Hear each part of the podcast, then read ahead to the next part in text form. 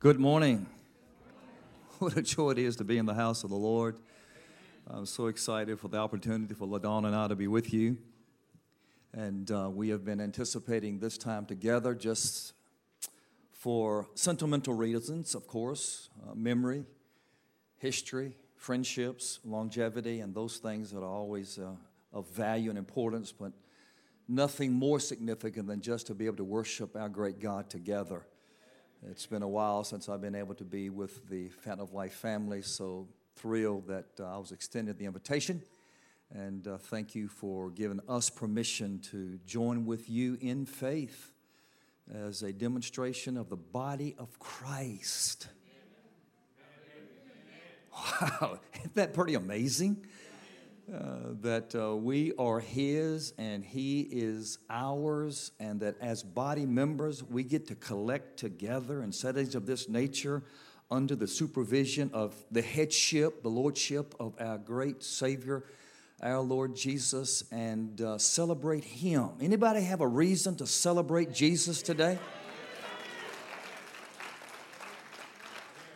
I, know I do not need to answer. It is somewhat. Um, um, determined and defined always, but it is occasionally good for us to just remind ourselves how God has been so good. Yeah, yeah. For the Lord is good, His mercy is everlasting, and His truth does endure to all generations. Blessed be the name of the Lord. So, a delight to be with you, all of those joining online and through other means of uh, communication and technology. We welcome you. We celebrate you as people of faith and uh, this wonderful ministry. Uh, we certainly honor your dear pastor, a longtime friend and covenant brother. I treasure the man of God that uh, gives you spiritual oversight and is the shepherd of this flock. He is truly a gift to this body. And I hope, according to Ephesians chapter 4, you walking in that, you recognize it unequivocally, and that you are taking good care of the gift. Well, a few of you are, and I'm very grateful for that. Maybe, maybe it'll become contagious. Uh, we are also thrilled at uh, this season of Pastor Hans' life uh, as he uh, enters into new relationships and new responsibilities and uh, he's going to need your uh, ongoing and increased uh, strength and support and encouragement, and most importantly, prayers. How many prays for that pastor? Now, I just cause you're in church. Don't be fibbing on us. Yeah, you got to, that's right. Uh, you got to be praying for your pastor. No greater gift could you give him now, you, you give him a chocolate pie or a nice Christmas gift or whatever you do to express your love, but nothing more valuable than to offer prayers to a God who can minister to him, meet his needs, help him where he's at, and give him greater capacity to lead this great ministry. And I just want to declare over this house something that I'm sure has been prophetically declared here many times. I would not have been in those settings, but I'm confident that it has been presented to this congregation and to you as a people, but you are marked with revival. I speak that over you. I remind you, I confirm prophetic words and what you know resonates in your heart. You are marked with revival. But let me uh, warn and let me provoke. Uh, that revival identification and mark is not for your own selfish content you are to become contagious and spread that and let that become a part of the river that flows out of here to the benefit and gain of so many others. May this be a well of revival that people across this region, this state, and across this nation and even around the world can draw from and gain access to and reach heaven by and engage God in new ways. We need what this ministry and its anointing has across the body. Don't you be stingy. As you have freely received, you be committed and determined to freely give. Yeah. Garner, thank you, sir. Good to be in your company, my friend. We bless you in the name of the Lord for that wonderful worship and your team. And I believe that might have been Pastor's uh, son in law on the, uh, as my nephew would say, the quitar over here. Was that correct? Would you tell Pastor Hans, take some lessons?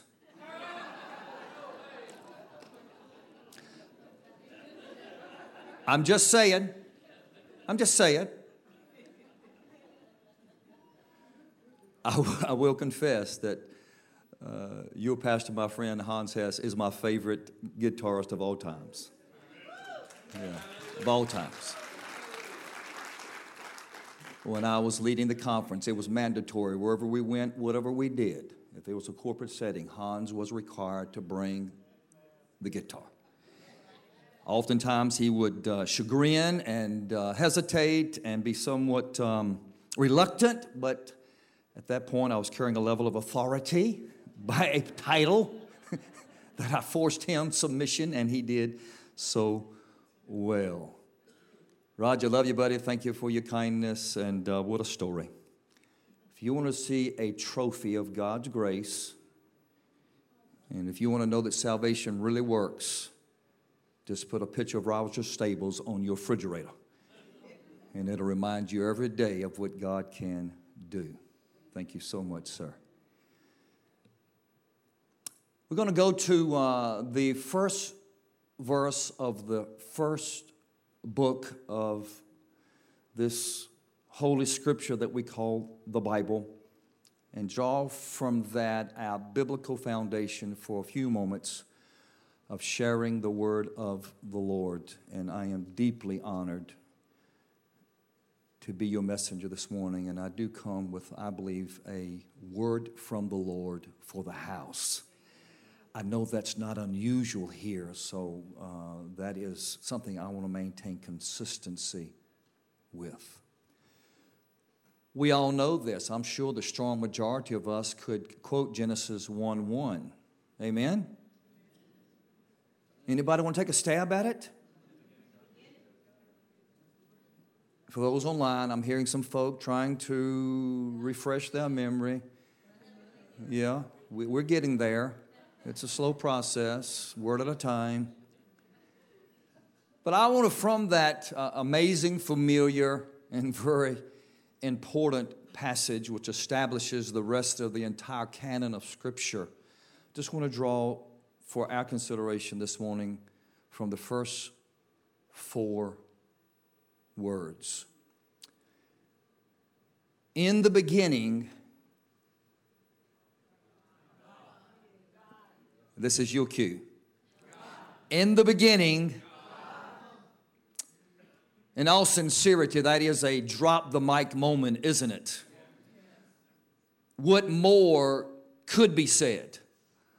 What more needs to be said? What more should be said? Unfortunately, for many, that still does not prove sufficient and so, greater exhortation, explanation, deliberation is required for them to grasp the revelation of what those four simple English words provide for all of us. In the beginning, God. So, my subject this morning is going to be extremely obvious and simplistic, but yet it carries a profoundness that is immeasurable, and that is God.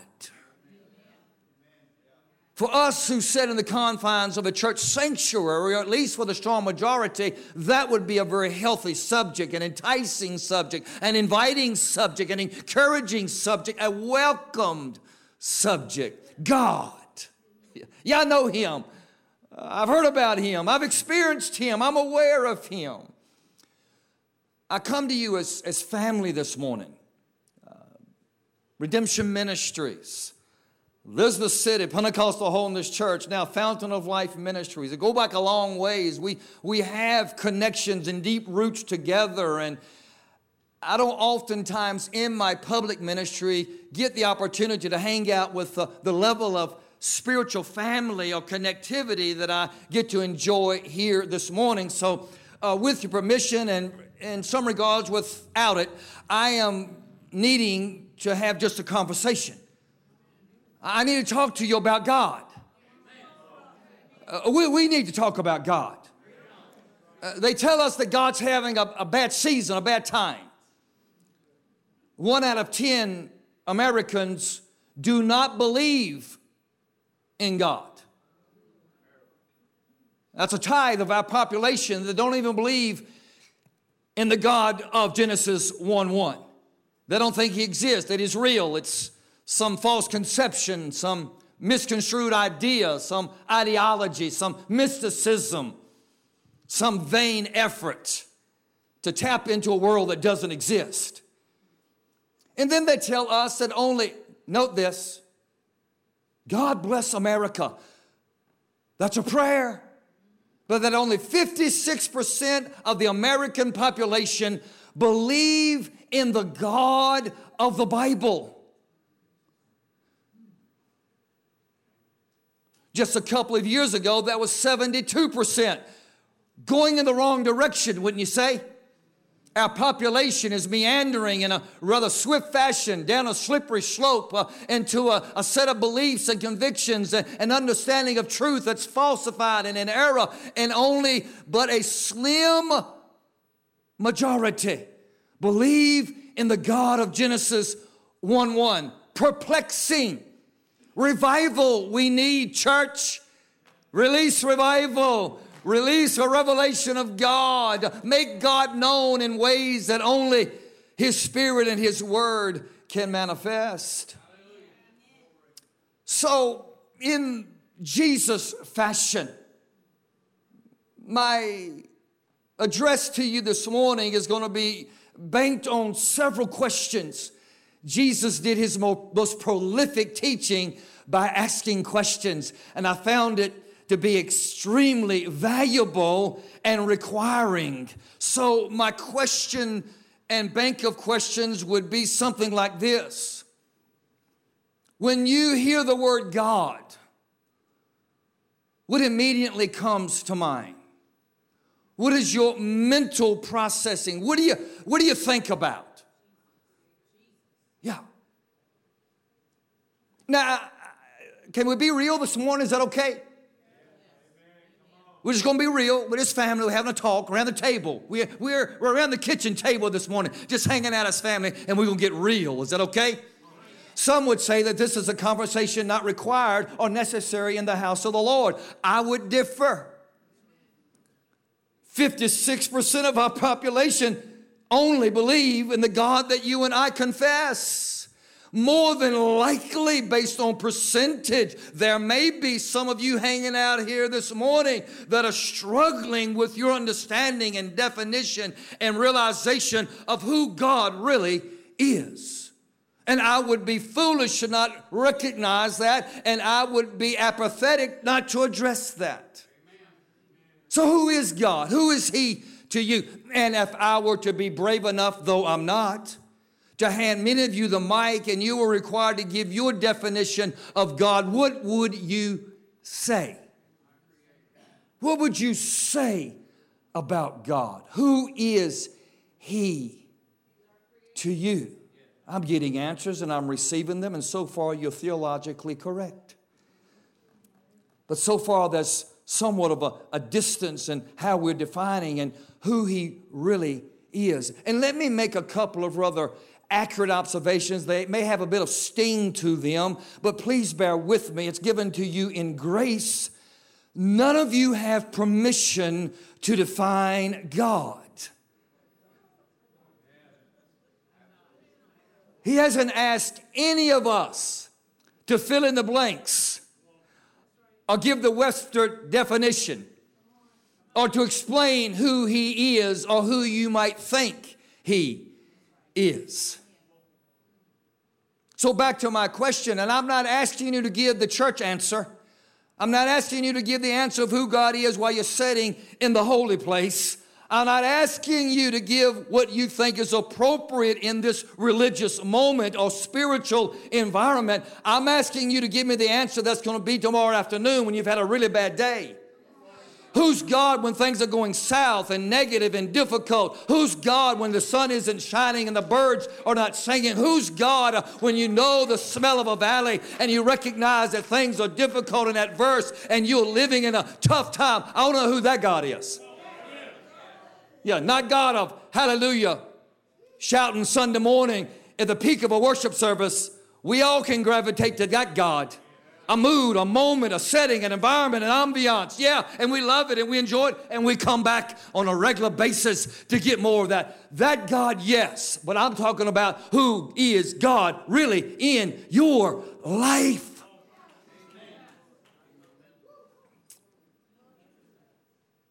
What is your God view?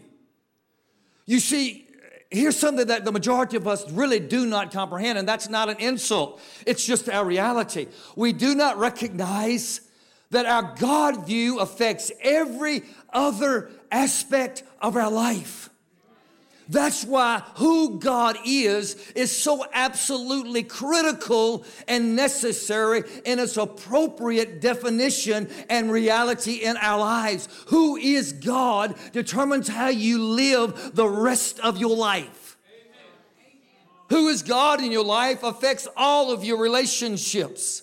It affects your marriage, your home, your parenting, your children, your occupation, your profession, your destiny, your future, your finances, your career, your mood, your attitude, your faith, your eternity. God, your God view drives everything about your life. Now, you don't think that's important? Folk, friends, family, it's imperative that we really discover and latch on to with a bulldogish attitude and position a true understanding of who God really is. You see, if you know God as the God defined in the Bible, I'm gonna get a little sticky right here. It's just personal. But again, remember, we're around the kitchen table. It's all right to have open conversation. You see, a while ago when we were given invitation to give generously, if you have a good God view, a healthy God view, a biblical God view, time of giving just rises up in I can't wait for the opportunity to give to a loving, caring, generous, reciprocating God because He invites me and encourages me and allows me, and I get to respond in obedience, knowing that I'm going to get back a whole lot more than I could ever give. See, that's a right God view. Not, oh my God, they're taking up the offering again. Oh, mercy. They just want my money. Oh, we got to go through this one more time doing a church service. Be so glad when we endure this part of the schedule. You, you see the difference there? A, a God view will tell you to be patient with your children and love them through their difficult times and seasons and walk in mercy and grace uh, during their adversity and maybe disobedience not to rile up and provoke to anger and get out of the way and misrepresent who he is uh, and pollute the faith uh, and stain your testimony. A God view always properly positions you in a right posture, a right attitude, a right condition, a right response. Who is God to you today. Oh, I wish we had multiple hours because it demands such to accurately divulge the subject. Only eternity has capacity to properly contain who God is. In the beginning, God, and then you have quoted some of the remainder, created the heavens and the earth. So if we could just pause right there and establish something of great significance that's under attack and assault in today's world on a consistent, increasing basis, and that is God is creator. Now, that's not just some theological definition or verbiage. When we agree deep down You, you've settled the matter in your heart because you've wrestled with it in your mind. God is the creator. By him, all things exist and consist. When you establish that, that puts your life in a totally different perspective than the majority of population because what you have just said is not only that he made the sun and the earth and the moon and the stars and this great big green planet we are revolving on and all of the amazing dynamics of nature the mountains, the oceans, the seas, the valleys, the beauty, the landscape, the heavens. Not only did he do all of that, and by the way, by the way, by the way, this latest telescope that they have now come up with, man's ingenuity, which continues to be brilliant, they have concluded there are 200 trillion stars in the heavens. Any mathematicians here? I wouldn't raise my hand either at that point. 200 trillion stars. And the Bible informs us that this Creator God placed every one of them in their most strategic, determined location. He keeps and monitors them on a consistent basis. He does not lose one of them, and He has them all by name 200 trillion stars makes up the heavens and our god this god creator god has them all by name. Some of you can't even name your grandchildren. You get them all confused and mixed up and backwards. You don't even know your neighbor's name or your co-laborer's name. God's got 200 trillion. Stars who is the god that you serve? The god that you know. How would you define this God. But the amazing aspect of God Creator, let's take it to that kitchen table again. Let's make it very personal and relational. Oh, yeah, the stars, we'll celebrate, we'll shout, we'll be amazed, and we say, Go, God. But it also means He created you. You. He made you.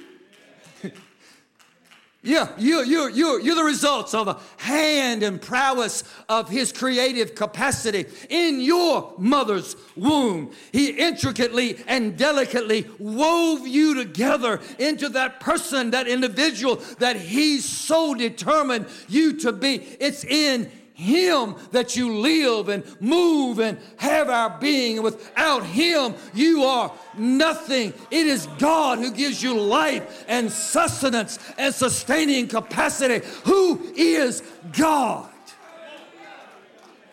We claim this and that and the other, and we could be all of that and the hat with the bag of chips, and you cannot even breathe on your own.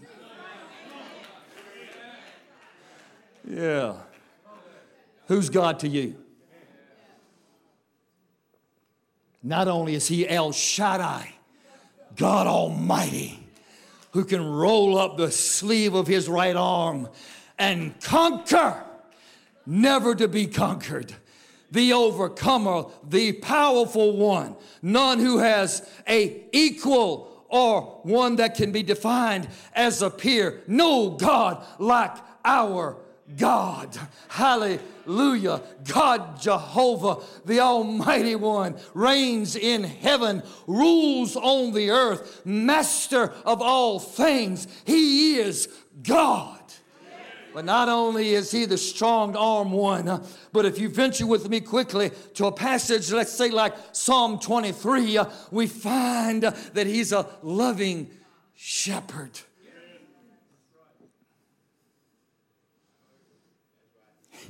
He has this uncanny ability to maneuver in so many different circles that are incomprehensible. And you and I get to experience and know Him as the Good Shepherd who knows how to lead and feed and protect and care for. And I, I don't know where you are in the geography of your spiritual journey. But you can find yourself in Psalm 23. You just notice the locations that's packed within the confines of those simple verses. Uh, you might be uh, being led by green pastures and down to clear, calm waters, or, or you might be being required to step into new levels of paths of righteousness, or, or maybe you're going through the valley of the shadow of death, or you might possibly be sitting in the company of your enemies. Uh, but I got good news for you today. Regardless of where you are in your journey, uh, regardless of where the Good Shepherd has taken you to, I want you to know that He's right there with you. Uh, he is your covenant and your abiding presence. And He promised that I'll never leave you nor forsake you. I'm going to take the best of care for you, and He is always working on your behalf. And the promise is, yes, with me now, will not leave me now, but the day will come when I will abide in the shepherd's house forever and ever. And while here, goodness and mercy are chasing me down. The hounds of heaven are nipping at my heels, uh, and I have no reason to fear or fret or worry. Why? Because God is my shepherd.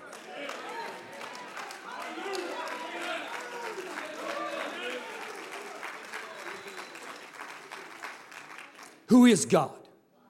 Who's God to you? Who's the God that you know? Isaiah 40. As I ramble through my responsibility and try to start detecting the runway to land the plane. I think, Larry, I see some lights flashing. I might be needing to lower the flaps. But honestly, I'm having a good time talking about God. Isaiah 40 people of Israel are in bondage. They've been there due to their rebellion and disobedience. Exile has treated them harshly, but God has not given up on them. God has remembered them. And He tells the prophet, Go to them and tell them the season is changing. They're about to be released from their bondage. The promises of God are about to be fulfilled. They're going to be given opportunity and permission to return back to their land. But he says, Tell them a few things. Remind my own people of who I am. They have forsaken, they have neglected, they have forgotten, they've overlooked, uh, and they've suffered the consequences as a result. And so, twice in that one chapter, two questions are asked, and it's simply this Do you not know? Have you not heard? Well, I know the men that have stood behind this podium and others on this platform and ministries likened unto it. I know those men of God. And I know you've heard. I know you've been aware. I know you've been instructed of who this God is. Don't you know? Haven't you heard that this God of Israel, Abraham, Isaac, and Jacob is your God? Don't you know that this God can hold the content of all the water on the planet in the cusp of his hand? This is your God. Aren't you remembering that he says that the nations are like a drop in the bucket and he weighs the islands uh, like on a scale? Uh, don't you remember that he says you can't liken me to other gods uh, or you can create your false idols, uh, you can carve out your images, you can bow your knee to other things, uh, but none of them uh, can hold a light. none of them have equality. None of them can engage your life. They have ears, but they can't hear. They have mouths, but they can't speak. Uh, they have hands, but they can't perform. Uh, I'm a God uh, who works on your behalf, alive and well. The God, the only true God.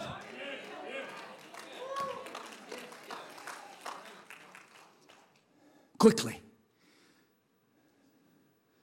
Matthew 6. We sang a little bit about it this morning. Worship leader, thank you. Jesus. You want to know God? You just learn about Jesus. he is the express image of the Father. He is God. We are Trinitarian. We believe that God has three distinct, unique personalities and functions it's God the Father, God the Son, and God the Holy Ghost. Hallelujah. But Jesus, the Son, came to represent, expose. He said, If you've seen me, you've seen the Father. You know me, you know him. But Jesus in Matthew 6, on that illustrious Sermon on the Mount content, exposes for us something that we were not familiar with until then. We knew about Creator God. We knew about the God of the patriarchs. We knew about the God of the Old Testament. But Jesus instructed us to approach God from a different angle now. And he says, Now I've come to give you evidence that He's your Father. He's not just God Almighty, God All Powerful, God All Knowing, God All Wise. He's now God my Father. And Jesus said, Let me try to teach that to you real quick. And he took him to nature, as he often would do, and he used the birds of the air and the lilies of the field as a place of classroom activity and as tutors for his disciples. And he said, Hey, listen, look at the birds of the air. They don't punch a clock. They don't have employment. They don't have ways and means. But they never go lacking. They're always supplied for. Then he, another direction, pointed to the beautiful flowers and said, Look, they can't go to the local mall and purchase their attire and adorn themselves illustriously. But not even Solomon was arrayed in such glory as the flower of the field. And don't you know that it's your Father who feeds the birds of the air and adorns the flowers and lilies of the field? How much more? How much more.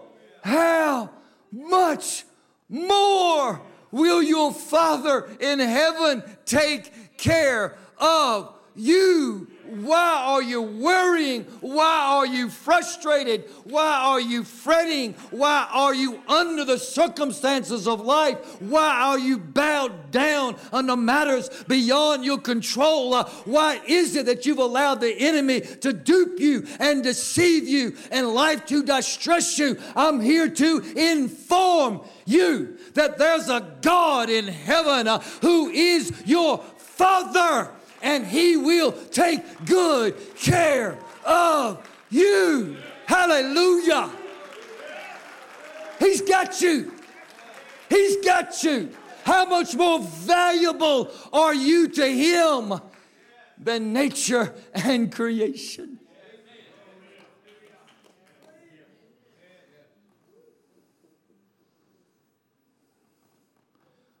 One final required stream of thought. And I need you listening. Any Spanish speaking folk in the congregation this morning? I don't see anybody. Well, good. You cannot uh, find error. I'm safe, aren't I? But my favorite, favorite Spanish word is escucha. Anybody know what that means? Listen. Oh, we got some out here. Took it a couple years in high school, didn't you? You didn't do good, but you took it. Escucha. Listen. Listen. Let me tell you something about God that's it's so challenged by the enemy. I have a real concern about an identity crisis that the enemy is bringing on the body of Christ. There's an identity theft that's taking place, and we're being blinded, led astray. and we need to deal with it. There's nothing more aggressive in the arsenal of the enemy of our soul than to give you a false conception and understanding of who God is. If he can make you believe that God is not who God really is, then he has warped and polluted your entire life. So there's one identification about God that the church is really struggling with. And it's because of a lot of ifs, ands, and buts, and we don't have time to discuss all of that today. We just got to, by faith, believe that God is.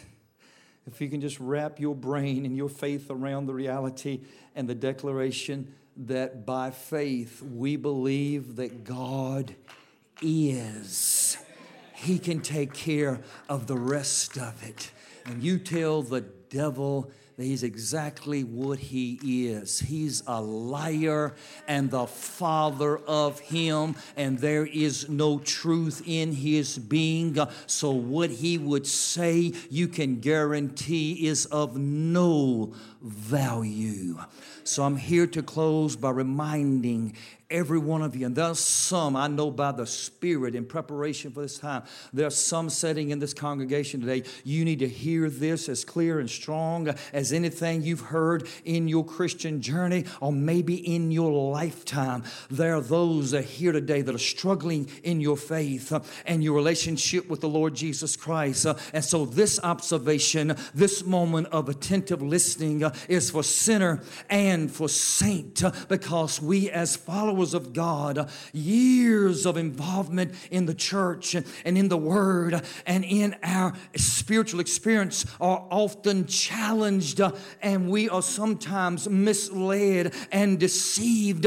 But I want to remind, I want to inform, I want to break open new revelation this morning uh, on an eternal truth. Yes, it is simple, but again, I say it with intentionality. It has profoundness beyond our capacity capacity, and it is simply this God loves you. God loves you. God loves you. The devil has been trying to tell some of you, look what's going on. Look what's been happening. Look at your life. Look at your family. Look at your circumstances. Watch out around you. You're going to tell me that this God you serve, this God of the Bible actually loves you. You're going to try to persuade me because of all of that, that He really loves you.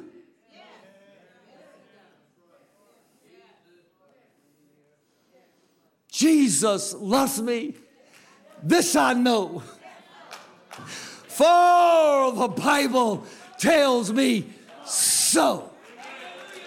I'm here to tell the devil and any of those imps and demons that will ally themselves with him and anybody that may have been deceived by them. I'm announcing it with a trumpet call uh, and a blast of my voice. God is love and God loves you. Always has, always will God's love is unconditional. God's love is everlasting. God's love is eternal. God loves you.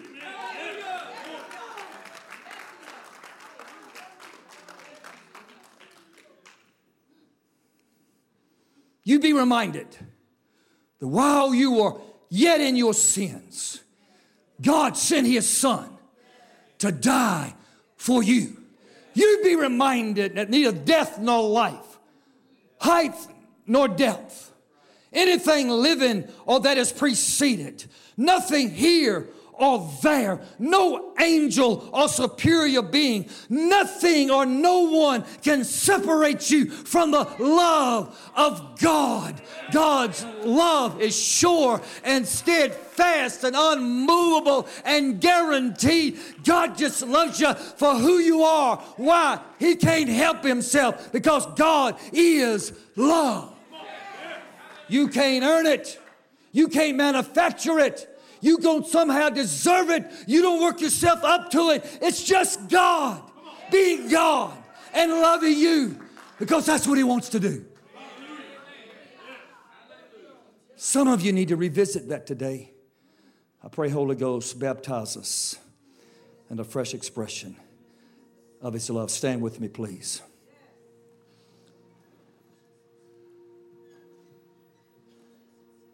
Who is God? Who is God to you? Father, this morning, would you just pause in the presence of the Lord? Father, this morning, we calm ourselves and we remind ourselves of who you are. You are God. God, that's enough. We don't need to look anywhere else. God, you're sufficient. God, you're more than enough. But God, we want to take just a moment and revisit the fact that you love us. There are some here this morning that you came into this sanctuary struggling with that whole understanding. You're really fighting in your inner person about the reality of God's love for you. You want to believe it, you want to accept it. Maybe this morning, as revelation has been exposed, you've come to a greater and clearer understanding. This God of heaven, though all He is, comes to right where you are and whispers in your ear and speaks to your heart and says, My son, my daughter, I love you. I love you. Don't resist it, don't ignore it. Because I love you. I just love you for, for who you are.